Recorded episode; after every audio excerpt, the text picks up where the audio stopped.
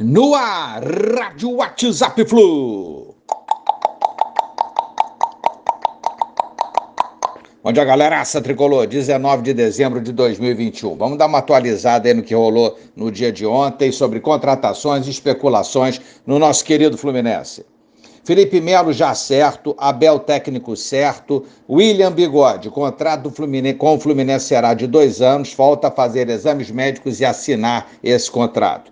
Pineida, lateral esquerdo, também aguardando fazer exames e assinar contrato. David Duarte, exatamente a mesma coisa, exames e assinatura de contrato.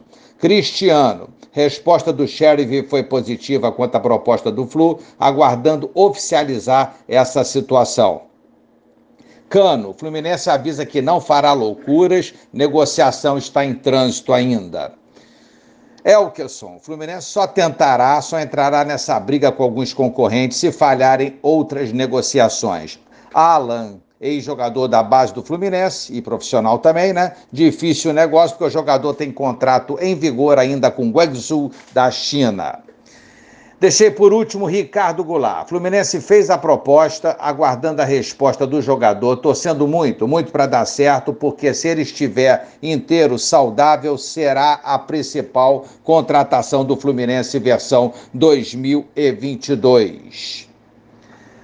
Planejamento para mais duas ou três contratações, fechando o elenco sem estourar o teto estipulado pela diretoria, que deverá ter um aumento de vinte por cento em relação à folha salarial desse ano.